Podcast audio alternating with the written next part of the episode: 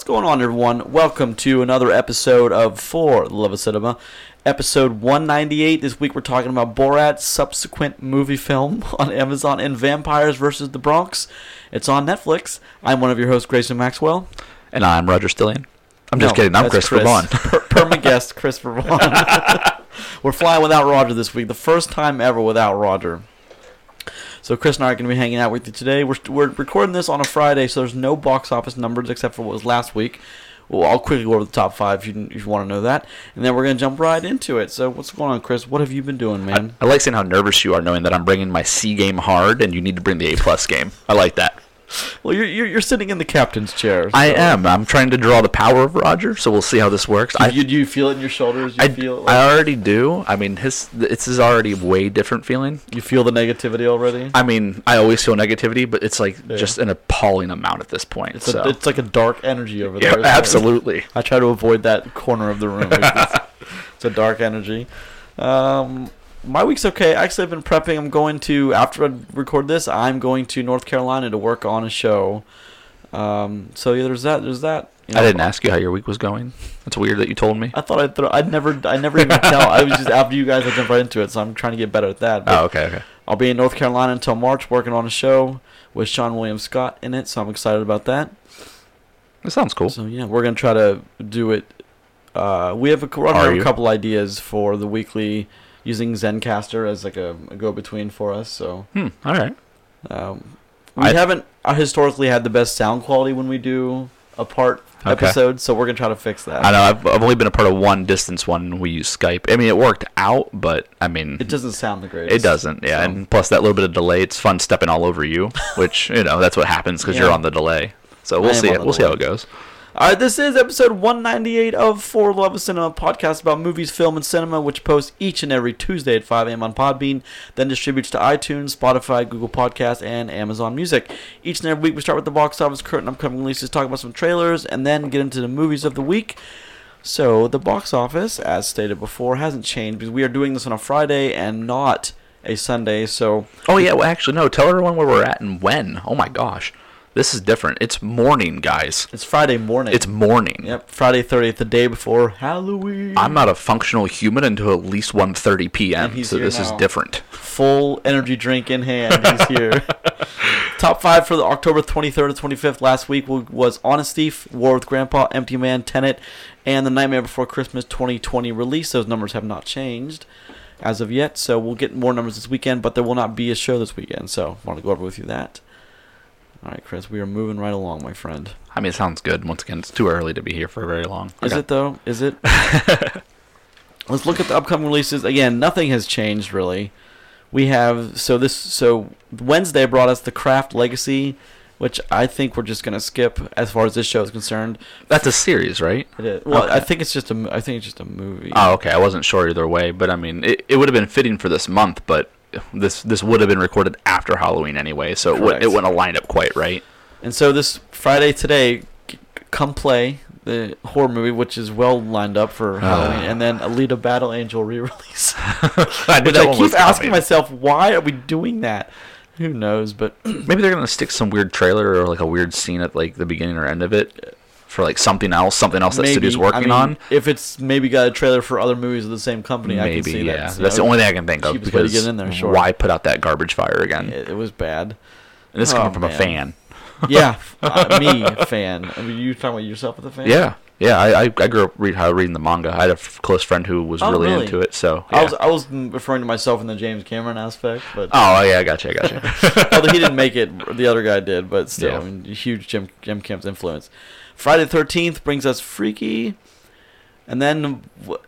What things? Sorry, Thanksgiving hasn't changed. Till the Croods, and New Age, which you're excited I, for. I, I just don't want that one to move. COVID, don't take that one from me, please. you and your daughters are excited for that one. yeah, no, I think that'll be a good a good one for me and my daughter to go see. and the happiest season on Hulu, which is now a Hulu show. So interesting there. December 4th, All My Life. December 11th, Free Guy. December 18th, Coming to America, which on Amazon. Death on the Nile theatrically. And Greenland, Rogers Happy to Know VOD.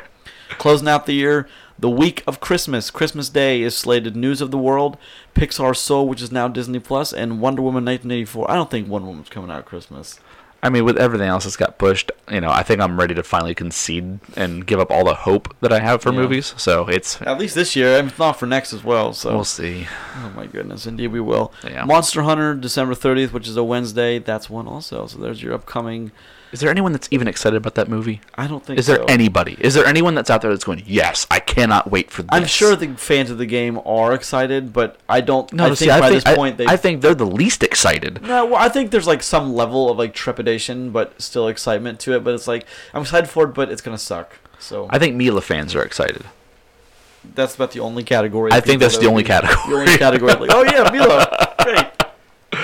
You know, anyone who's a fan of her and her work and all the weird sideways movies she's been in, they're excited for this. Are they though? Like, are they? I mean, if they see all the other ones, Sure. I why wouldn't you be I- ready to go see this well, one? that's the same thing I keep with like the Resident Evil franchise and every pretty much every movie franchise I've seen them all, but it doesn't does it matter at this point?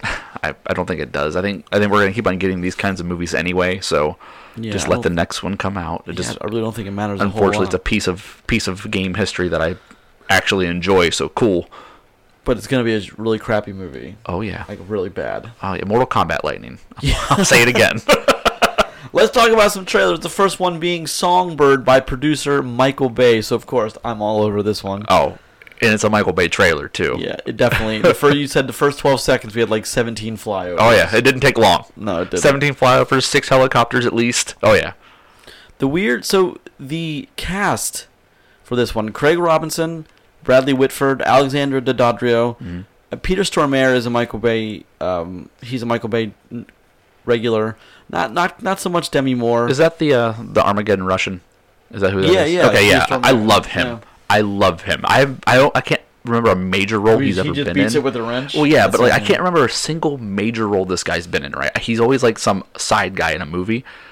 I- I love him and everything he's in. So I just I don't maybe somebody or you guys Tons can of Michael me. Bay movies. Well, tell me like a big movie he's been in, you know, at some point so I can watch it because I like this guy. Oh, he was in. You know, he was in. Um, you know, I always think back to Minority Report as well. I've, Was no, I've never he- seen Minority oh. Report. Constantine. Constantine. Oh yeah, no, yeah, no, you're right. Constantine. Satan. Constantine's one of my top movies of all time. I love that movie. Constantine's a decent movie. For- I'll give you decent. For what it is, I think it is very good. I would agree with that. He's got a ton of stuff. Yeah, I mean, okay. he's just he's got so many credits. 191 credits. Okay, he's up there with Adam Sandler. No, no, no. Adam Sandler had like 80, Oh well, we talked about Liam Neeson too. He was like 118 or something. 130. Yeah, something like that. But Peter Stormare is always that guy who just like pops in and out, like, you know, real quick. he found his niche. Yeah, but I mean, he does. He's wow. He's done well for himself. Good for you, Peter Stormare. if you want to come on the show, come on. The show. Right. Well, 40 of those movies are Michael Bay movies, but yeah, okay. at least 40, if not more. You know. Holy crap! Yeah. He also has like he was a voice in Black Ops 4, Call of Duty. I knew that actually. Yeah. Yeah. I knew that. he was Longmire. He was in Longmire, not Longmire. He was in Longmire for. Okay. He's got voice credits to Destiny 2 video game and The Nut Job 2. Uh, yeah, he's been in a lot of things. Mhm. So he's also in John Wick as well. So Is he? we we we, we love John Wick. Huh. He he was Abr- Abram in John Oh, okay, Wick yeah. Chapter 2. Yep. And John Wick, right? I'm looking for John. No, maybe not John. No, Wick. not John Wick. John Wick was the other guy. Because you figured that that's who he would have been. Is he? He would have been the dad in John Wick in the first John Wick movie. That just makes sense for the guy, the, the person who he shows up as in most of these movies. Right. Okay, I gotcha. I gotcha. Yeah. So Peter Storm. So this Songbird, it's just I'm excited for it only because Michael Bay's touches on it, but it it, it it's it's very it's very relevant. It's Mhm. talking about COVID twenty three, hmm um, and it looks more like a zombie movie kind of quarantine movie, but not that. It's it's you know they're killing people who are infected. They're they're quarantining. They're, they're rounding them up, putting them in the what looks to be third world camps. hmm That kind of thing. You know, it's trying to save what's left of society. I'm sure there'll be a bigger message. What's left of society is it worth saving? Something like that. Yeah. That, well, it's a. You'll see right in the trailers that there's also immuni- like people that have immunities, which is you know an interesting you know twist on it. I think you know I'm sure that'll be very relevant for something in the story beat. It looks good though. I mean, good enough to not be too distraught about having to go see it in theaters if it comes out in theaters. It's, I don't. Yeah, it might be in theaters. It does. It doesn't have Netflix's logo all over it. So Yeah. Oh no. Yeah. There wasn't a single streaming logo on it yet, so doesn't mean it won't be bought. Yeah, But I mean, I mean, no one's no one's paid the six hundred million dollar price tag for Mhm. Bond yet. So yeah. Well, so good like I'm interested in seeing how this one plays out because I've seen movies that have trailers like this. We saw a lot of we saw a lot of door in that trailer. A lot of like people talking through doors. Well, the, one of them, the, the the top billing person, Sofia Carson, is someone in her apartment. Mm-hmm. Someone's trying to get in. We don't exactly know the specifics behind why, because she appears to be safe. Peter Stormare's character kind of obsessed with getting in her, her apartment. But well, I mean, I'm sure the movie will reveal what Yeah. that's about. So, but I'm excited. Craig Robinson is not a normal for you know a, a Bay esque movie. okay. Maybe not Bradley Whitford, Alexander Daddario. But so I'm interested to see how this cast all plays together. Yeah, me too. That's all I am right now. Is interested though. and let's talk about Arch Enemy. All right. Yeah, we almost didn't watch this trailer. Story about Max Fist. Mm-hmm. Max Fist. who apparently is a hero from another dimension who I feel- I kind of just exists here. I feel like I've seen something else with someone saying Max Fist in it. I just can't put my finger on it, but Max that's Fist. all right. Who's your guy? Joe Ma- Joe Manganiello. Joe Manganiello. He's your guy. You're, we were watching the trailer, which I didn't recognize anybody. Chris is like, "Is that Joe Manganiello?" I'm like, "Oh my god, it is Joe." Yeah, he seems How'd to you be. know that? He's, he, he's the main guy in this, and I think he's a super villain, not a superhero. I think is what they were saying within the trailer. I don't know. The context of the trailer was a little hard to follow, but it looks, it looks interesting. Like I think I'm in, and it looks very, it looks very B movie though, doesn't it? Excuse me. It does look extremely B movie. As a matter of fact, you get that vibe in the first few seconds of Yeah. the trailer, which I'm okay with. I mean, oh no, me too. Yeah, B movies certainly have a place in you know hmm entertaining us for sure. yeah. There's definitely some some violence in the movie, which I'm okay with. So I'm always okay with violence. As long as it's, as long as it fits the story, I'm, I'm okay with whatever you put into it. As long as it fits the story. it has it kind of gives me a little bit of a Logan vibe too, because like this guy's A obviously. Logan vibe. Well, this guy's obviously a little. I mean, it isn't just the beard on Joe Manganiello, which is glorious, by the way. it is glorious beard. but uh, he's he seems like washed up superhero slash villain maybe we don't know and you know people need him he doesn't really want to help at first and it seems like he gets he gets like pulled into it all and ends up having you know probably an eventual badass moment so we'll have to see Well, he in the trailer you hear him say several times, "I don't have my superpowers here." So, Mhm. you know, I always loved that movie. I don't know if you if you watched uh, K-Pax. yes I was with the Kevin Yeah. Spacey. Yeah, movie, like, yeah. I kind of like the first time I watched it. I was really kind of rooting for him to just Yep. get beamed up. But I mean, he. But like, that's Oh, a really interesting take on like, well, is he or, isn't he? Like, Mhm. and that's so like I kind of like walked away from that with like that's an interesting way to tell that story. Same with this. It's like so he's telling I don't have any powers here, and the kid who he's telling the stories to believes him, of course, and now he's stuck here, and he's that superhero, supervillain type, but there's no one to. He has no way to do anything about Yeah. it, and that's kind of a cool. So we'll see. We'll see where that goes. But it's I- an it's an interesting premise thinking about like like different universes and you know things like that because like you know maybe he did have powers at one point and then you know but they're able to go between different universes and he gets pulled into this one and this is a universe where no powers work you know what I mean and maybe that's what you know his problem is and if this movie does well it'll be interesting to see it you know if they could make a second one if it gets a little bit more of a budget what they could do with something like that, that I can't. I can't see it doing well. Oh, me neither, don't get me no One wrong. really, there's no one attached to it, so I would imagine this is kind of a throwaway movie for somebody, at least a studio. But I, maybe we'll do well. I mean, it's happened before. You know what I mean? Yeah, Throwaway movie ends up being big. I think Bill and Ted, the first one, was kind of supposed to be that. But you know, they what I were mean? already they were already like namers by that point, weren't they? I don't think. I mean, I don't think. uh Well, Bill wasn't really anything. You know what I mean? He Oh, didn't do Alex too much. Winter? Yeah, he No, didn't he do much before did. that. Wasn't he in Lost. Boys or anything like that? he that was, younger, but that was he wasn't. I mean, Keanu was obviously the big pull there. What did Keanu do before Bill and Ted? I don't. See what I mean? Like, Maybe like, Keanu wasn't the pull for Bill and Ted. Maybe it was Alex Winter, but yeah. That was certainly one of the starts for Keanu. Well, no, absolutely. So I mean, when was know. Bill and Ted? Mid nineties. Oh God, I I think I think early early nineties. nineties. Yeah. That was before Speed. hmm Okay, Yes, yeah, it yeah, definitely was before, before Speed. Speed. Gotcha, okay. yeah, he looked like an adult in Speed. Oh, early Keanu is always fun to talk about. Ah. I think I'm gonna go on a Keanu binge. You should. Well, we were a- talking about Constantine and stuff, so you should like, rewatch Constantine if you like it. Oh, I Why- love why that not? movie, Why man. Uh, the soundtrack in that movie is amazing too. It's got so many good songs in it. It's got a really interesting premise, though. Isn't that the one he's trying to he's trying to go to hell to save the girl? Yeah, her well- sister. Yep. Rachel Weisz plays the girl, and yeah, and Mhm. it's really because I always it's one of the first times like I really got excited about something. Is is Shia LaBeouf in that movie too? Yes, he is. Yes, he is. He's at one time he's fighting the now who's in. Okay, so in John Wick, there's a fight in the end in like a in like a in like a I want to say like a department store type place with those kind of like doors where you open Mhm. by the handle, and I think Shia or Keanu gets gets killed. Maybe it's Keanu it's Shia because he gets killed, but he gets knocked into a glass window or a glass door, and the glass breaks as he's hunched over, leaning forward. The glass breaks, very obviously looking like wings. Yeah, well, so no. the answer is qu- it's qu- the, the the one of the questions asked in the movie is is he an angel or is he a devil? And he's an angel. Well, that was foreshadowing because he becomes an angel. He gets Okay, that- that at the very yeah, end. yeah. He he's the one that flies away. But I was always like, that's what I remember from Constantine is when you the, like the angel. Mhm. And I was like, that was kind of brilliant. So I mean, I'm I'm a I'm a I'm big on angels and demons and, and that kind of mythology, and that's something that that's why that movie pulled me right in. And I think it just they did. It's one of the few movies that gets that whole thing kind of right while being vague about it at the same time. I don't know. Uh, Gabriel is a very interesting character in that in that movie, which I liked a lot.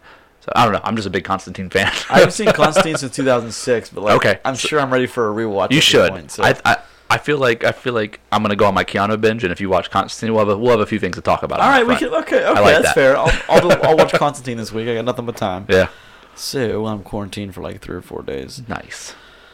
All right, so I don't, I'm not expecting much from Arch Enemy. Songbird I am only because of the Michael Bay and and the the, the mass appeal it looks like it has. I Mhm. mean, it's a very safe movie, so we'll see how that. Which is funny because it's about n- things that aren't safe. COVID twenty three. Well, eh, yeah, I mean, but I mean, I think that's going to be like the morbid curiosity for a lot of people. Is yeah. I'm gonna give this a watch. It's like it's talking about what we're doing now, although it's way way extreme one. one However, way, I think I think he's gonna get some crap for doing this movie. I don't think so. You well, know? Bay, Bay didn't do it. He's producing it. Okay, well, still. But I mean, it looks like it's got the Bay, di- like the Bay language in the movie seven, already. seven flyovers. You know what I mean? the first 12 seconds. All right, we're gonna start with we on Borat or Vampires versus the Bronx. Uh, okay, so it's always it, we we usually go with the big movie, but I think that I think this time I think we go with Borat because I believe we both, if I'm correct, enjoyed Vampires versus the Bronx. Because I'll say that right now that I did enjoy that movie, so I think we start with Borat two, or subsequent movie film, and then go into Vampires versus the All right. Bronx. I actually I didn't really have much to expect from Vampires versus the Bronx, but I think it gave us way more than we both expected to get from I it. I can agree with that. Yeah. Let's talk about Borat. Yeah, let's talk about Borat. Oh my goodness, I can't even. Let's just start with the particulars. That's where we started. Yep. Okay, October twenty third, twenty twenty. Very very recent on Amazon Prime. So if you have, we all have Amazon Prime. So just give it a give it a look if you're a fan of the first one. Sacha Baron Cohen is the big name here, playing Borat Sagdiyev, which I, I love, and um, his daughter Tutar Sagdiyev, played by Maria Bakalova. She's good too. I think she did a very good. So I, I, I have to imagine that Sacha Baron Cohen is not easy to keep up with during all that improv, and she holds her own. She So, does, Yep. but so did a lot of those people too. Even because I imagine some of those segments they have to be planted. Some of those people do. Some of those people have it scripted and they know exactly what's going on. Maybe some of the bigger ones aren't, but some of them definitely are. They have to be. Have to be. And then Tom Hanks is third billed as Tom Hanks. I love his four second scene. It's so good. yeah, but you know he got he got paid for that. Oh, he second. did. Absolutely. got Especially with the with the uh, the content of that scene. Oh yeah. Goodness. Oh my goodness. So Borat is back on the move. This is this is a sequel to the two. Well, more of a, I, I guess sequel or follow up. I guess you could use.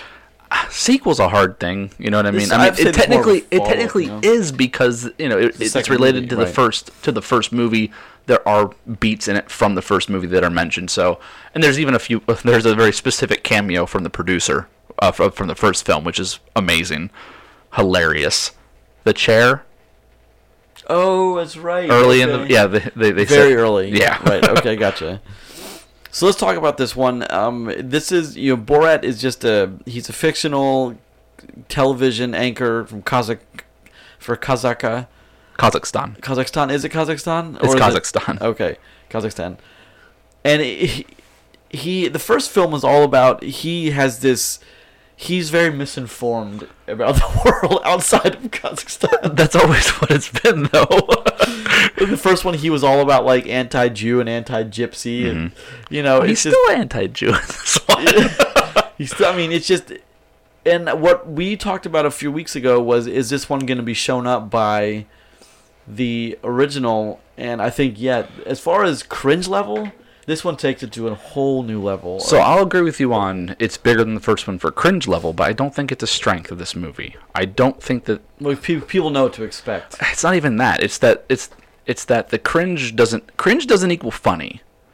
You know, I think it did in 2006. I think don't think I, it does. I think it did too, and I agree with that. And you know, because the- whatever 2006, it was so far ahead of all the other even outrageous comedies of the time. It was so far ahead of those. yeah, I think a big a, a big hurdle this movie has is that you know is that and to, the first Borat movie was just aimed at American culture. Period.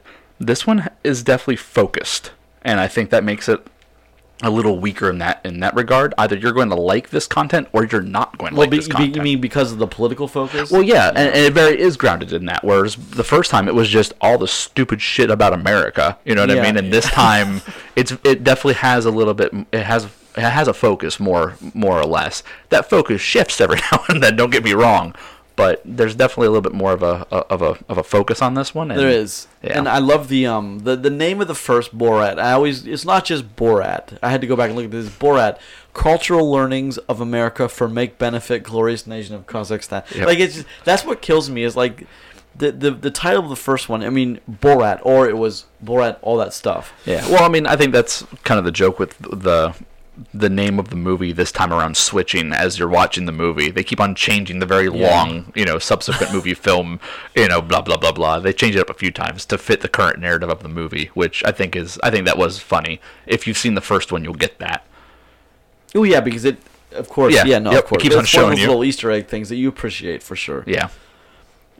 there are okay so in segments there are so many segments in this movie but are each a kind of i have never like audibly cringed during a film i may have felt something and like sighed or something like that but there was a point where there was at least two points in this movie where i was like oh no oh no when she was dancing and she had she had her period That like- was so I. th- Oh my what you're God. talk- so you see that you see a glimpse of that in the trailer, so it's not really a spoiler for this. But I think that's the strongest scene in the movie. Is is is the whole gala, the you know that that rich person's so? ball or something. So, do you think they actually like? How much of that do you think was rehearsed, and how much do you think was was was scripted? It's hard to figure out what's planted, what's you know who's involved and who isn't. However, I think that I'm gonna give the movie the benefit of the doubt, and I'm gonna I'm not I'm not gonna try to figure that out. I'm gonna give it what what it's due, and I'm gonna say that that wasn't you know that that wasn't scripted in any way. I don't think, it could have been. Like, I- I, I ju- I just don't think it could have been. I think they showed up there. I think they did their thing. You know what I mean? And I think that's the one, the one you know. I think good drive of this movie is no is kind of pulling yourself out, and not trying to think about that, and just seeing how s- insane this movie could be if this is all not planted, because it's all possible. But how do you get the cameras in? That's the thing. Is like I was people thinking- working. Like I know. someone's working that camera. Someone's standing in the corner. Yeah, but they could tell these people camera. anything. You know, I'm part of a Well, right, documentary. blah blah blah blah. How, how truthful they were about everything. That's Yeah. the that's the crux there. and also there's a lot this movie i mean there's a lot of cuts and this movie is all cuts right because of the way that the film is and the way it's captured so they can also manipulate that a little bit to where it flows better or it make or course, it's believably flowing so art- artificially manipulate stuff like that. there's a certain Sure. there's a certain scene that's getting criticized heavily for possibly being heavily cut Which scene is that? the big one the one that you know the reveal kind of thing what the Oh, movie what- ends up becoming Oh, yeah just I didn't. I gotta be honest. I didn't see that coming. Although it's fitting. Like Yeah. It's. I just. I at that point I was just like, okay, what are we gonna do next? Yeah. And then how they were piecing it together in the end, I was like, okay. Yeah, yep. Okay, I got you. Which was a kind of an interesting way to end it. Because there was a point in this movie where I was just like, okay, I don't think they're really gonna end this movie. I think it's just gonna yeah end. where when is this going yeah, where is this going to end up kind of i guess is more where is this going? Because we don't have that. You know, there's in the three act structure. There's little. There's like you're you're helped by little things of okay. Now we're starting the final descent. And this one, it's like there was a point where you're like, we're just drifting now. this Let's- movie's lo- follows the 3x stru- structure so loosely like there is that conflict between our two heroines you know but that's it you know that's the only thing that i think follows by the t and then everything else is just kind of like you know we'll edit it and put it all together and some of the most outrageous things. For instance, when he finds out he has a daughter, he goes, "Oh, are you my non-male son?" which comes back full circle in this movie and that's really that's the main part that i appreciated and I'll, uh, we'll talk about that here I don't know how you would get away with some of this stuff today, I don't know how they. You see, because Roger and I we, we talked about this on the show about some of the outrageous things. How are they going to because of because of 2020 being what it is, because of you know the civil rights movement being done right now, or at least uh, some part of the civil rights movement. How they they thought it was okay to release this, given how this movie does nothing to pretty much like apologize to anyone. They just like nope, make fun of women, make fun of anything you can. Isn't that kind of the point, though? I would argue because this is The definitely outrageous comedy, you mean? well outrageous comedy, but this is definitely this is def- once again this is politi- this is a political movie in in a sense, and it's definitely pushed on one end of that. You know what I mean? Yeah. So I think showing all those things and just letting it all out there, I think it's kind of the point too, because it's to show you know the audacity of of the mindset of of one piece I, of I, what's I going see on. where you're going with it. ab- Absolutely. So if you equate it to what they want you to equate it to, it could maybe impact votes. I, th- I I, mean, mean, I don't want to say that. I That's have to the goal. imagine it's the only reason why it came out when it did because there is a political slant to it, and they, whoever is in whoever high enough up was able to make that decision wanted that to happen. And and on the, just o- o- only on that note because we opened the door a little bit. Think about who bought this movie. You know, Amazon bought this movie, and they paid like 120 million for this, which I feel like was a lot of money for this. it wouldn't have made 120 million. I don't think so. Maybe Well, especially the, now. The original may have only because it was just so outrageous. And like your friends, like, oh, let's go see this movie. Well, it's very gotta it iconic. You know what I mean? Yeah. You know, the, the, he has to not be Borat for the majority of this movie in appearance because of how big the movie, the first one was. So it makes sense that there'd I would a- imagine you're probably right that about there's that. a fallen that would have showed up for it, but it's Someone would have noticed, and Yeah. But I mean, there's also that fair amount of how much of the truth was told to the people that they were shooting, and they, they Yeah. may have been like the script may have been heavily edited, and they're like, oh, it's all improv. Oh yeah, that's what I'm. Yeah, and and, that, and that's okay. You know, we don't have to know the answers to that to you know enjoy the movie. So it it it, did, it does a very good job at what it's trying to do. I can see that when I watch it. I'm just not the guy to. I, I don't think I'm the guy to to rate this movie fairly. I'm not a fan of this style of comedy. I'm not a fan of the original Borat either. I've seen it. You know, it was it was okay. It was a big deal when it was. It was, it I was. watched it probably a dozen times with friends and laughed and laughed. one of my like, friends ruined it for me because he like he was the guy that quoted this movie for like the next million- six years. a million times. Yeah, I mean, I heard about I heard about about effing your couch forever because of this movie, and it was because of one of my friends. so it, it, I'm not the guy to give this movie a fair shake on how good it is. I can see all of its, all, you know, all the good, the good stuff, the bad stuff, what makes sense, but I don't like this film, and I think I have a bias from the fir- for how impactful the first one was. That's fair. I can understand that. And what the of course the huge risk for something like this is you may have offended so many people and now they're definitely not going to watch the sequel when it's got the same name in the title. Like you're definitely not going to catch someone by surprise. They're just not going to see it. And I'm sure there's a fair amount of you know demographics if you if you're if you're looking at like a marketing demo- demographics and not just broken down by just broken down by like I can imagine if this were in a theater you'd see uh with the the the female population would not buy these tickets. I'm willing to bet they would not. yeah. Or be a sharp drop off from weekend one to weekend two. I, I, think that would be more it because I think you do have fans, you know, couples that'll go see it, that kind of thing. You know, if this came out in a non-COVID world, but I think you're right. I think week two would have been a way different week for this movie. almost. I, th- I mean, way different as in like this movie better make all its money opening weekend, or it's not going to make any. Well, yeah, because like you know, you have your Borat fans that are gonna go see this film, and then when they, when their buddies go, so was it good? You know, they're gonna be like, I mean, if you like the first one, you should go see this, but if you don't, probably not. 'Cause That's how I feel about it. I can't imagine this is going to be. I imagine that they're already slowing down on views. I would imagine. Well, I don't think it matters to them. You know what I mean? It only matters to Amazon. Well, that's, Uh, that's what I'm talking about, yeah. though. Amazon, like, I can imagine when they're looking at their servers right now being hit, what's being pinged the most. Borat probably isn't it. Probably not. But here's the thing that you know they paid 120 million to get new signups, so it depends on how much they got for this. I wish this movie wasn't political. It would have been. I I would have treated it differently watching it, only because like from very early on, it's got a very heavy political slant. It does. And it's just someone like me. I'm in it for the movie. I like. I mean, I'm not gonna let that sway anything that I'm doing. Mm-hmm. Yeah. But I'm. I think that could be a huge turnoff to a lot of people. It can be, but here's the thing, and and in the movie's defense, it does a very good job of being slanted in a certain political direction, but they don't bear they don't like pound you in the face with that because the jokes are very are very on the line, leaning a little bit, but they're not like, you know, just trashing one side of a political line. They're not. You know, it's all it's satire in that sense, but they're not just burying you with like, you know, You're right. this is bad, blah blah blah. and, and they do kind of disservice to both sides. they, they So, do. In that in I- fairness. in, in fairness, they're fair at least. they do take a shot or two at both sides, but it's definitely leans a certain way. And if that's going to stop you from watching it, you were going to watch it anyway because the trailer alone gives that away. That's probably a good a good estimation. If you if that turns you off, you weren't then you weren't going to pay money to watch this anyway. Mm-hmm. nope, not at all. So, what do you think the opening weekend would have looked like for this had had we been in a non-COVID world? Non-COVID world. See, I don't think that's a fair question for me because I'm I'm not as versed in that as you and Roger are but usually. you could take a stab. I think I think opening weekend, eighty million. I think would be Just, just because of all the I th- jackassery. Well, I think I think this has a very very hard following for the first Borat movie. All of those fans are seeing this as soon as they can, and I think after that it you're falls right. off. But that was 2006, 2005, one of those.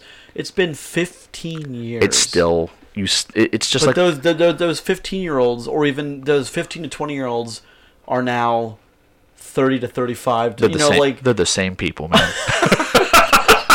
maybe, but you also have they have families, they have real careers now. It's like I think you would have lost some based on. Then someone would have been like, ah, it was funny back then. Shout out to my buddy Chris. He's the same guy. Really? you know what fair I enough, mean? fair enough. I, I get that. I do.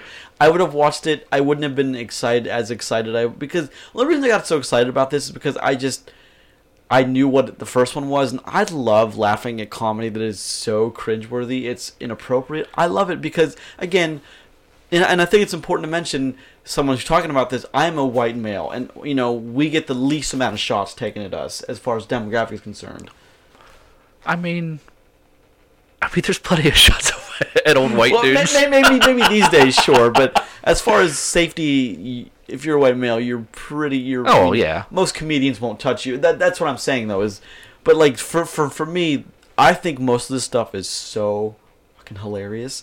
But like, how much of that is because it doesn't bother because it's it doesn't pertain to me as much as Okay. maybe Yeah. someone else. I got you. You know what I mean? Like, in this one, there's several instances where he is so surprised that women have the right free will in this country. He's like, "You let women do anything they want here?" Like, yeah, they can do anything they want. He's like, "They can even sleep in not cages."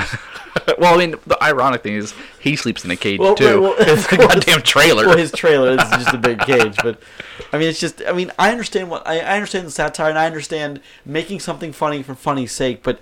Maybe there's a point, and this movie definitely reached a few times where you've gone too far. um, I mean, that's Like, what. The, that's she what the- was dancing at the ball, and she had her no, pe- so like, good. That was the best. She that- held up her dress, and she had a bloody un- like that was so inappropriate. that's the strongest scene in this movie. Is that whole You think sequence? so? You think oh, that's the strongest scene. It's the only time I laughed.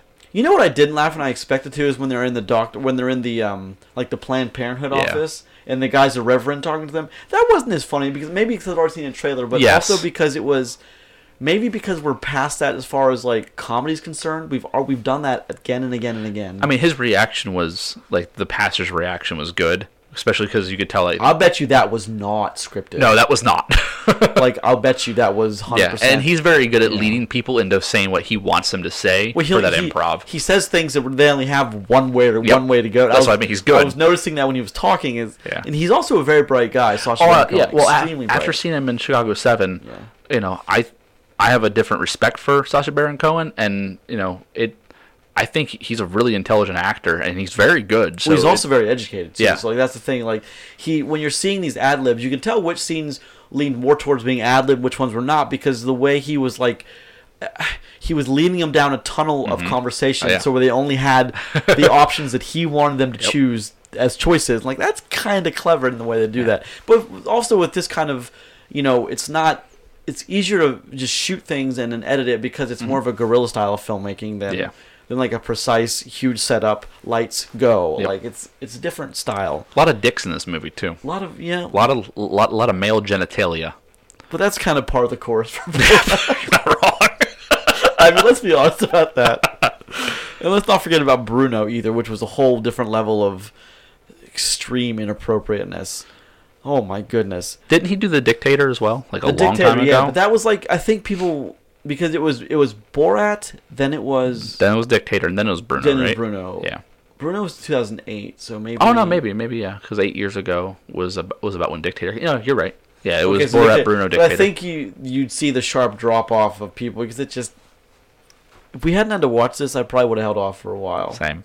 But again, I I'm already admitted I, this is not my kind of film. So I mean, it, it is for me as long. I just love the the wildly inappropriateness, and that's what I Roger and I kind of feed off of, like kind of like the, the jackass. Stuff. I feel like Roger needs the needs that that dick chair. I think Roger needs to own that chair. I mean, sure, that's a little weird to say, but I mean, I'm sure he wouldn't disagree with you. I, he would absolutely agree with me. Um, I mean, so this movie is what it is. I don't think it's you know breaking new ground like the first one did, as far as you know paving the way. This one's not going to be quote. I, there's almost I can imagine no one quotes this movie. At There's all. I don't I can't even right now after just watching it I can't. There's no quote worthy moment that I can think of.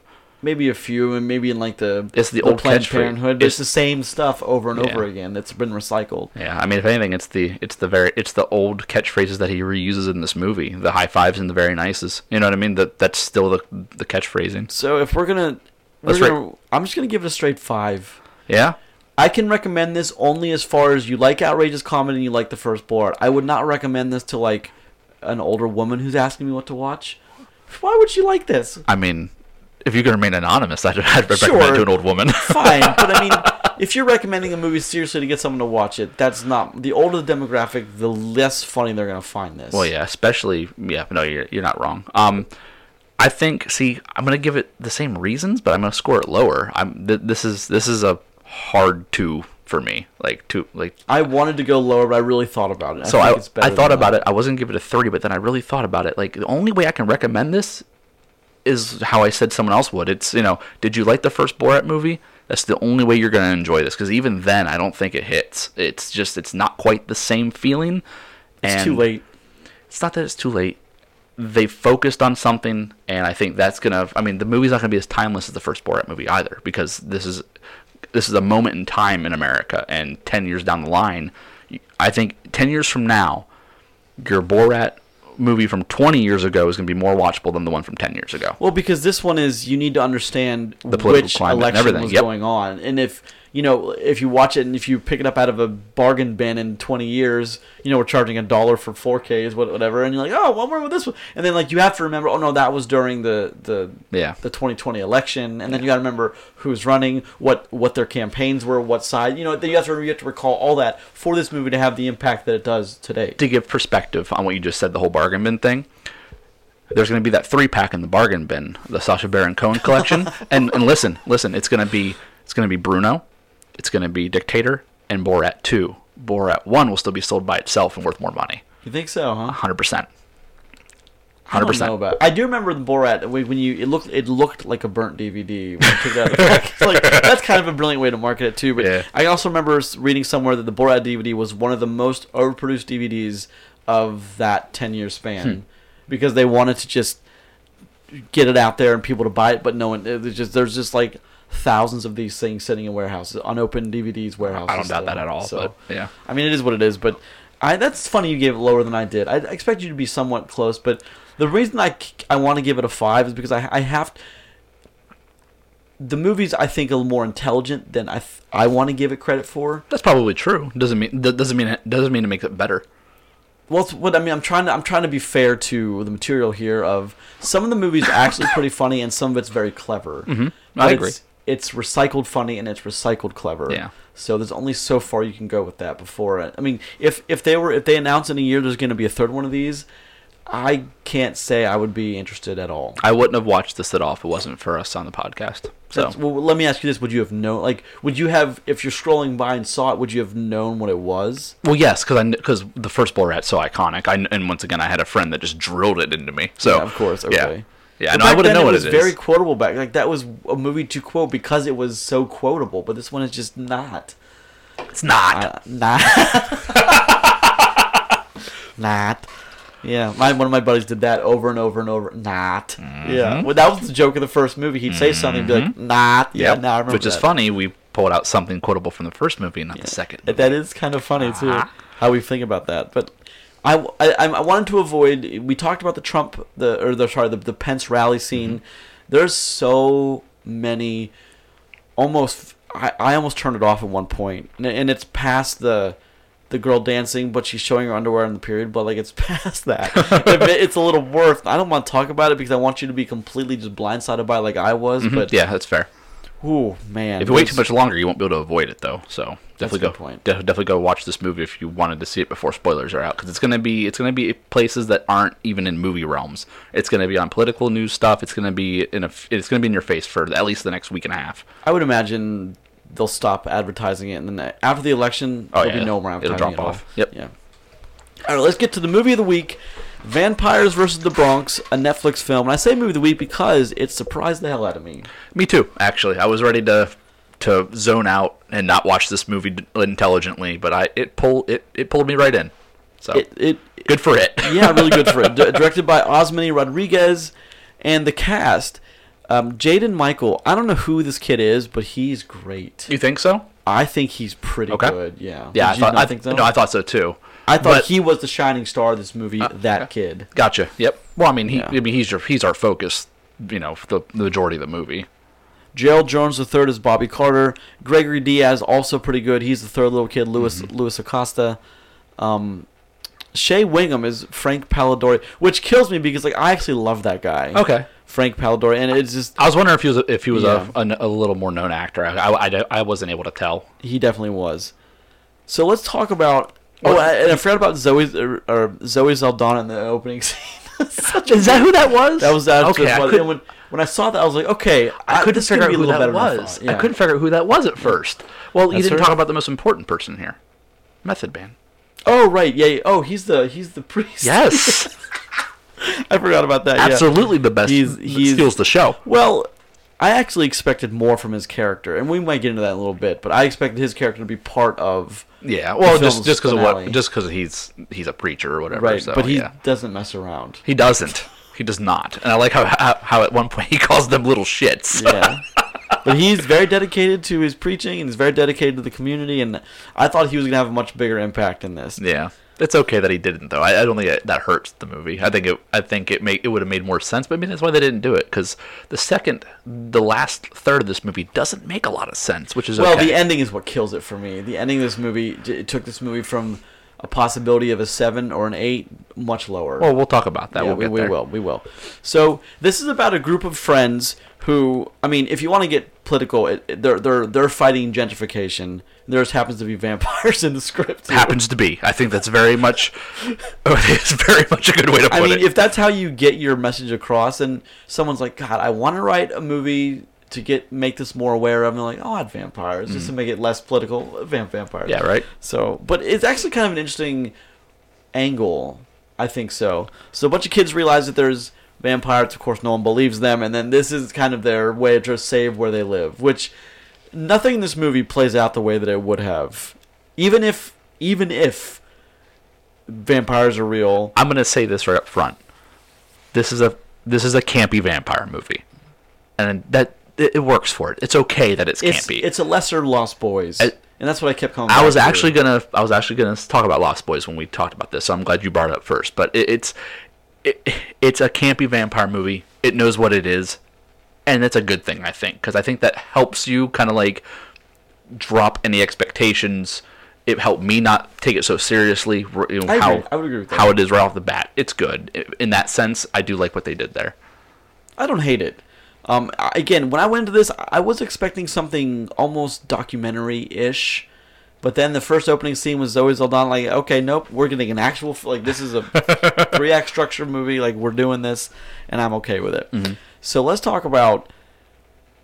So let's talk. So it's three kids trying to save the neighbor neighborhood, and some of the interesting lore behind the vampire. I think is what helps this movie. Okay. One film that I thought was stupid, but I loved a particular scene was the remake of Fright Night with Anton uh, Yelchin and Colin Farrell as Mm-hmm. Okay. a vampire, and of course, following following vampire lore, they cannot enter a building unless they're invited. Mm-hmm. And he's got kind of a he's in the in the movie he's got as someone as of course the only person in the world who realizes a vampire and no one's taking him seriously. the vampire, of course, wants to kill him and single him out, and he comes over. And then because he thinks because he knows he's right, he won't invite Colin into the house, Colin Farrell, and that whole scene plays out. It's really well done because Yeah. man, it builds tension Okay. so fast because the vampire cannot come in Yeah. unless invited, unless they own the property, whatever. But and then that scene I thought was so well done. Almost I mean to the point where um, it should have been a movie I watched once and deleted from memory, but I've kept it all these years. It came out like like early 2006, 2007. Maybe I'm wrong. Maybe it came out later than that, but it was certainly around that you know five year time. But maybe 2009 ish. Uh, but uh, that's one movie I remember, and the same scene actually happens here, but it really goes off the rails at that point. That's that's when the movie begins. You're right. it That's becomes when a joke almost. that's when a lot of convenience happens. Even like not even like placement, but like characters and people that all of a sudden are in on everything. It felt like they didn't know where to where how to get everyone into one place that they wanted, so they just brought everybody into one place. I mean, there's a lot in the end of this movie that is it that is disappointing because the first two thirds of this movie so good. It's pretty good. Like it, it builds well. It, It builds does. you. It starts you off and it just takes you well. And it just there's a point in this movie where it's right there at the Yeah. vampire trying to get in the apartment, where it just takes a nosedive off a cliff. I think it's after that though, because because the, even that scene, I think they did it really well. You know, they didn't forget that she can't come in, that kind of thing. They did a good job of you know figuring all that out, you know, and making that work for the scene. But then after that, it was just boop, goes away. Well, I thought when everything went down, it was going to go down at the bodega, only because they were talking about the bodega. well, the bodega is a focal again. point in, in the movie Right. for a very long time, so it makes sense that, that you'd think that. I kind of thought the same thing, but then I at when when you're trying to figure out who a certain person is, I realized then that it wasn't going to be the bodega because they were going to use that to drive the plot. You know, at that Well, point. well, they, they they had to have that character end up the way that he did to get our boys in more into action. Mm. Yeah, no, I get that. So I mean, that much I understand, and I, I I get that. So give me a strength for this for you, Chris. Like something you loved about this movie. I loved how how lighthearted this movie felt, even though they're dealing with like you know like a big issue in their town, that kind of thing, a very real thing that happens.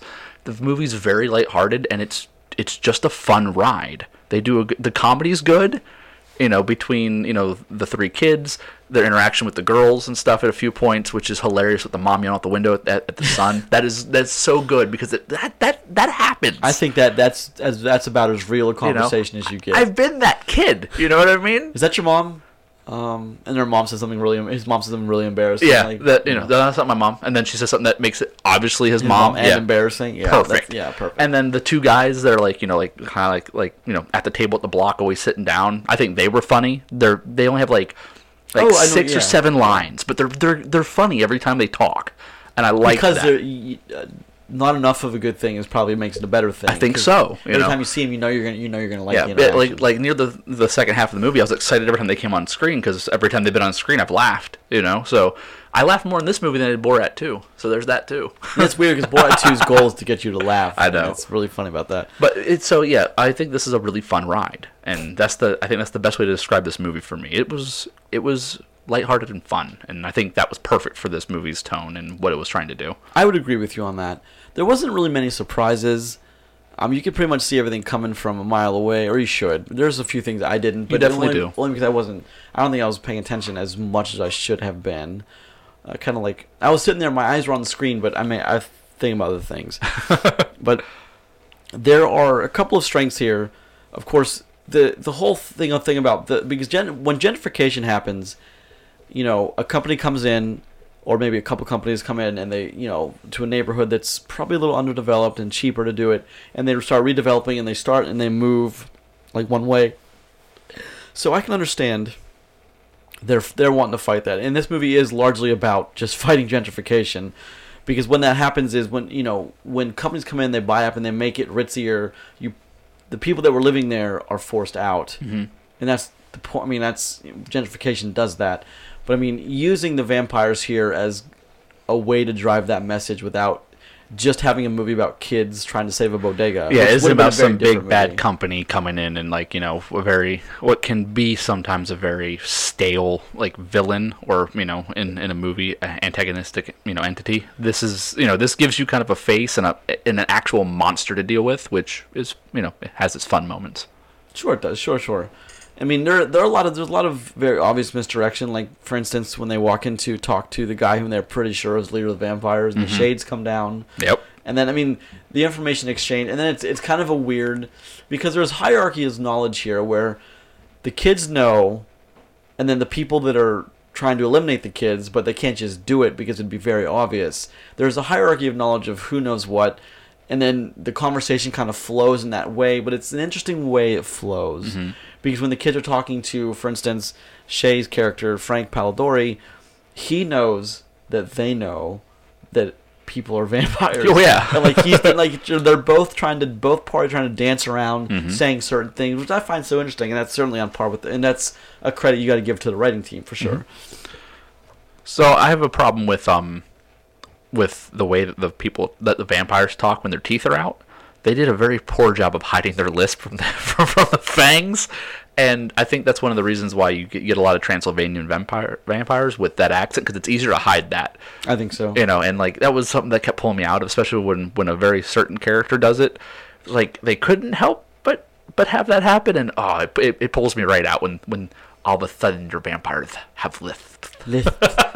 well, yeah, that's just you know, I don't think that's as, as big a deal as you do. Oh but man, but it's all right. You know what I mean. I, I grew up watching things like Interview with the Vampire, you know that kind of stuff. Very, very popular movie my family group was that one, especially. So a little bit better work on the vampires in that movie, obviously. But it, it that was a big movie for its time too. it was massive. I didn't know that time, growing yeah. up. You know what I mean? It was just you know the vampire movie we got to see all the time. So Interview. with- Yeah, that's a that's a big one though. That's a hu- huge cast. I mean, it's well. So I'll put it this way: the the first vampire movie I've seen, and the one I've seen the most, was Interview with the Vampire, and uh, and, uh, and Lost Boys in there as well. The the next vampire movie I saw after those two was years later was was was it Queen of the Damned? Was a vampire movie? Oh wow, that's like 2002 ish. very different movies. It's you know what I mean? I mean, vampire lore is, is is what it is, and there's a fairly heavy focus on the nerdy kid focusing on the vampire lore, which I actually found kind of endearing. No, no, that was way. nice. I think that was a thought good touch because they because they brought in all things that are like you know very you know very vampire lore esque, very like you the know, the cliche-ish. Yeah, the, yep. the garlic, a wooden stake. Like Yep. it, I mean, it it helps I think connect the viewer because we know all those things Yeah. from growing up and like. Well, here's the thing: know. no matter what what what vampire movie information background you have, it's all in there. So even though if some of it's like, oh, I didn't know that was a thing, or they didn't know that was a part of it, but like thing A, B, and C were just D and E you didn't know about. So they did a good job of, of including all of it. I agree. I agree. Yeah, I think that was really cool, and like the whole like And, and the focus on Blade, I thought was hilarious. was good. They played they played with holy water and its functionality in this, and it was done really smart. You know, there. You know, I agree. That, was that was holy neat. water was was the one the Yeah. one thing that like was able to help you, which I really kind of there were some moments in there that like it got my the hair on my back, my neck standing up because you know when they looked at their holy water and it was boiling and you knew they were around. And, Yep. Like that's kind of like where are they? Exactly. That was it's really cool. Yeah. You know, um, There I was one point where they built a, they actually built good tension with that too, which I didn't expect from this mo- uh, movie. You Well, know. I kind of did, but again, the kids to me were never in any real danger. I mean, we we know that. you know what I mean? but This- I mean that's part of the problem with the movie is, and it never did anything to make me think otherwise. well, I don't think it's going. I mean, the Netflix movie about vampires in the Bronx isn't going to kill a kid. That's this fair. isn't this isn't the movie that's going to do it. I would imagine that you got to toy with that at least a little bit. I mean, as far as when I'm watching this movie, all three of those kids indestructible, nothing, in, which puts putting them in these horribly risky situations to me is like it's kind of a wasted point because I know they're going to come out of it unscathed. Yeah, I mean, but again, if if you're thinking that the Netflix special is gonna is gonna kill some kids, I think you're watching the wrong movie. Well, anyway. of course I am, but I mean.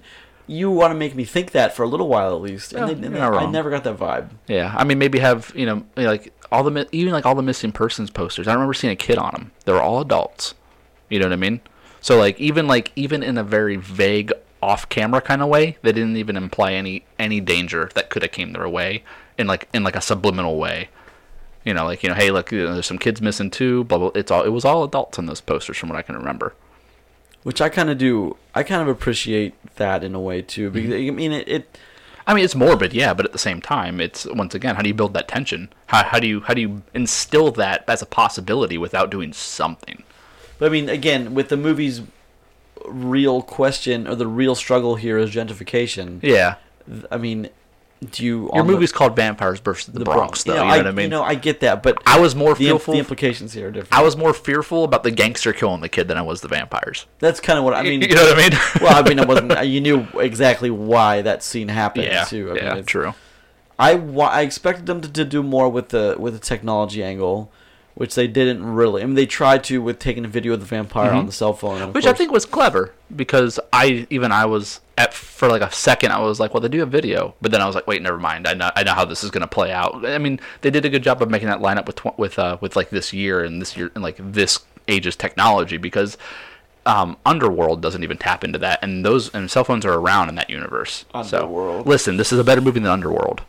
You know what I mean? So, well, every Underworld after the first one really sucked. yeah, you're not wrong. But I mean, the first one was pretty decent. First one was yeah, but all the other ones after that. On our scale, I would have given it a six or a six five on, on our scale. on this this movie, you want No, me to? no, no, no, no. Um, Underworld? The first one? The first Underworld. From, I- two, from 2003. So the first Underworld, I'm a huge fan of. So I'm a little biased on that. well, it's good. I, Why? I think seven five for me for the original. That's I- fair, It's because been I really enjoyed time it. I've seen that though. It's it's good though. It's good. And then the, the four that followed were just Yeah, that's the one with Michael, right? fucking terrible. That yeah. that's the one with yeah. The, the first one is the one that has the uh, Michael the crossbreed. Yeah. yeah. No, no, no. The Ah, crossbreed's second one. Is it? He gets bit in the first one. Okay, yeah, yeah. And like he's turning into it, but the second one's about Okay. him being the crossbreed. Gotcha. Well, those two having a relationship and mating. and yeah.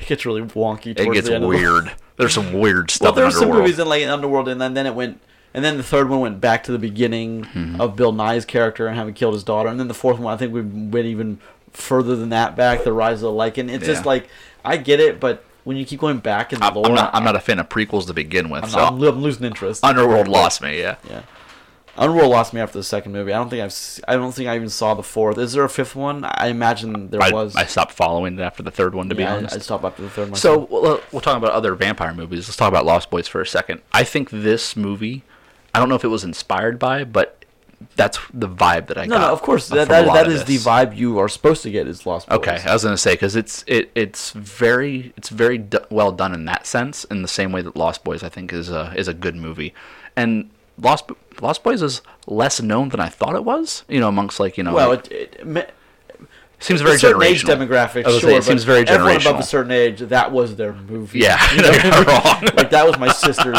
movie. Okay, were- yep, yep. They, my older sister anyway, and she's forty-two. She that was or forty-five. That was her movie. Okay. Like she had it on VHS. Like the day it came out, like Yep. that was her thing. Yeah, But but uh, and arguably a different generation than me. But I mean, I definitely get vibes of lo- like the Lost Boy vibe from this movie. They did a good job with that because it once again campy but fun. You know, has you know has its driving points, but ha- has some fun happening on the side. I like this movie a lot for Well, that reason. the, the the Lost Boys is all about like the the good looking vampires and Oh, like yeah. and like you know the the focus on the youth of it too. And Oh, yeah. that was Yeah. going into that time when like it was all about the young people in film. Yeah, I mean, and this is this is different, but I did get the Lost Boys vibe, and I and I appreciated it because it was, I think that was the vibe they were trying to get you to tap into, Mm-hmm. and it might even be part of their plan as marketing this movie is no no put the make sure the Lost I mean get that kind of vibe out there so you bring in that older generation as well of remembers what the Lost Boys oh I loved it and I'll watch this and this movie I think is a shame that came out to almost a whimper to nothing. oh yeah, true. October second. I didn't even re- I didn't even know what this was. Yeah, when- when And, I like, watched I'm, the- I'm a huge Netflix guy. When I watched the trailer of it, it was like three weeks old or something. At that point, I was like, oh, you know, I didn't know that it was so far removed from like you know being current. But I mean, I'm glad I'm glad we watched it. I had a lot of fun with this one. So I am as well. I, I really enjoyed myself with this one. Yeah. So let- let's talk about some of the actual problems that I have with Sure. this movie. So there's a lot of good in this movie. There is some bad though, and I feel like that the actual vampire antics is the weakest part of this movie.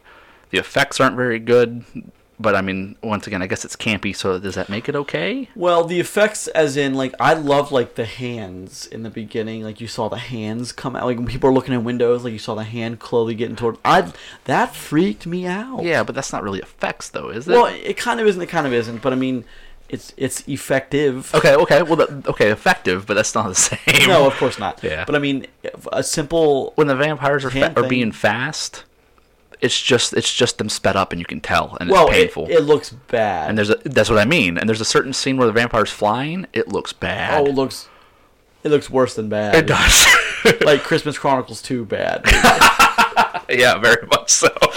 Like it just as soon as he was riding his bike and turned around, like, well, this is either gonna look great or it's gonna look horrendous. Oh. And as soon as I saw like horrendous. Yep. Like, No, it it- was it was almost that '90s green, like the screens Mm-hmm. moving behind them, and like they're just in a stationary. Oh, bad. and vampires, uh, and these are your um your oh what was that Angel and Buffy style vampires, where their faces get all get all scrunched up. deformed, and Yeah. weird. So I mean, th- this is the style of vampire you're getting, and whether you like it or not. I didn't. I wasn't. A, I'm not a big fan of that style of vampire, but it's it's the whole third act. That's where like my problem lies with this movie, and that, that's where a lot of your vampire it falls apart start. too. It just it falls apart. In a lot of ways, right? Well, in a lot of I didn't expect the mob in the end. I didn't expect that. I didn't because like it, that. It was, because it the the who was facing off against the vampires that still would have led to a vampire victory. Yeah. like one hundred percent. Yeah. like there's no doubt in my mind. Yep. Now, granted, no doubt in my mind. It's like I'm trying to picture the scenario as like a real, but like the vampires that we know are fast, they're strong, and they they're very intelligent. Like that would have ended with a lot of dead people. Let's talk about really intelligent vampires for a second. They kill off their own henchmen at one point, and I thought that was a throwaway moment. They just wanted to, you know, kill some dudes, so they made that happen, which didn't make any. sense. The whole time I'm thinking it is like, it's like, it's like you've hired these people, you've hired these people, you've hired these people, you know, and then they just, they just off them, all of them, all four of them. Yep. Yeah, which I thought. Well, I'm like, okay, well, there's one plot angle that I don't have to worry about with. Well, yeah, with- and with- that's the with thing, right? They made they made an actual plot angle, and it's just gone. gone. I think they just needed an I mean, excuse to kill I more think dudes. they wanted to show you that the vampires were not effing around. I, you know? oh, I guess not effing around, but yet, man, one they're heavy sleepers and they are not very secure. No, not no. Not when kids can just wander in with you know. Let's take Blade for example. Blade has familiars, which they bring up in this, which I thought was a nice touch. Um, they have familiars who are actually in charge of making sure vampires are safe while they're sleeping. And that's something that you run into not once, but twice in this movie. That the security of their sleep is in is in question. You think after round one they'd fix that, and I don't know.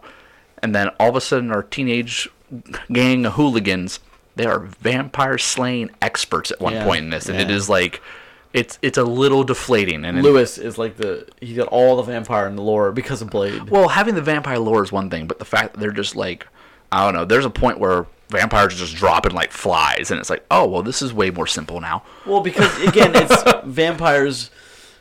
You can present them how you want, but vampires are very, very fast, very strong. A kid has zero percent chance. Well, that's of- what I mean. You Well, that's what the, you have to eventually start getting rid of some of the vampires. I get that, but it's like, man, this is where Method Man would have been great. I'm glad they didn't go the blade way and the zombie way of like once someone is bitten, they turn into one. No, me too. You Yeah. have like they're very selective in who they turn Yep. into a vampire, and I I, I appreciate that because uh, this whole plot would have been just uh, ridiculous. There'd have been hundreds of vampires Yeah. crawling around the city at night, which Yeah. and making hundreds more each night. So it wouldn't have made any sense. But So, I hate uh, Ex Machina antics in movies. I think it's the worst thing you can do in a movie.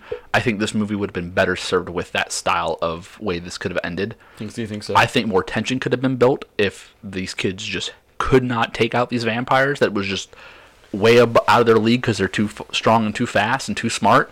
That it was not going to happen. That they try and fail, and there's some serious tension built from that. And that all of a sudden, Method Man comes in there preacher style and That's- just that's what starts was and just starts wrecking that's what I was vampires. expecting, and that's what we did. That have been, or or gra- gra- uh, the Haitian grandmother that's mentioned at one point. I thought was going to be Right. a piece of this, which would have been, I think, so much better for Act Three. Because I thought Father that, Jackson was was, was going to come in just. I you think that would have been a better version of this Act Three. But you still get a good resolution. What you want to see, you're rooting for these kids the whole time. So it does end up going a way that is satisfying, but it's not in a satisfying way to get there. I agree. Yeah, there's a lot of convenience at the end of this movie that just, whoa. It's cringy, is what It it is. is. It's it's it's, it's an insulting and cringy. A little is. bit. A little in, bit. in a different way than Borat was. For yeah, well, I was gonna say it's it's you know we just watched Borat, so that's saying something. This movie is such a good a good ride leading up to that that it that I'm sad that it get that it comes that way. I agree. It- like the first of this ninety minutes, the first probably first hour is pretty good. Like Oh, it is. It builds you well. You kind of keeps you guessing and gives Even- you good characters. Even though you see things coming and you do see them coming through the whole movie, it's still a fun trip to be on. The reason I thought there was one person that could be a vampire, and the reason I thought that I kept thinking to myself, "There's no way that that girl's gonna try to be a vampire," because then you're very obviously that demographic. You're very obviously saying something about gentrification. It's not on accident. That's why I thought that was like in 2020 there is no way that she's a vampire in this movie. that wasn't an oversight. That's uh, that's my point. It's like, okay, well, they were saying that then. That goes back to my whole point of this is a movie. There, when people watch this, they're supposed to walk away from gentrification bad, not vampires bad, but Yeah. gentrification is bad. Oh yeah, and why, and maybe that's why they made the vampires so weak, quote unquote. Was for that reason too. Was the you know make it a a defeatable enemy, that kind of thing. You know, We all band together as a, as, as a community. We can we can fight this. I mean that's exactly way the way it goes. I don't think it's an accident. no, it's not. An accident. That's the whole. That's the whole thing behind it. Like I can't see it as an accident because of that. Like I, it's was a very clear message from the get go. Yeah, So I mean, I don't. It just. Oh man. So let's let's let's move to let's move to score this bad boy. Okay, yeah. We are we are time constrained today, so yeah.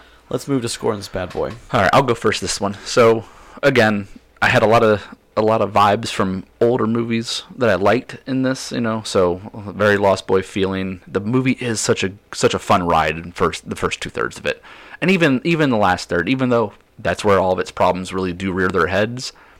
I don't know. It's still it's still a satisfying way the movie ends. It's I still have a good time with it, and we give it a six. si- uh, It's going to be a six five for me.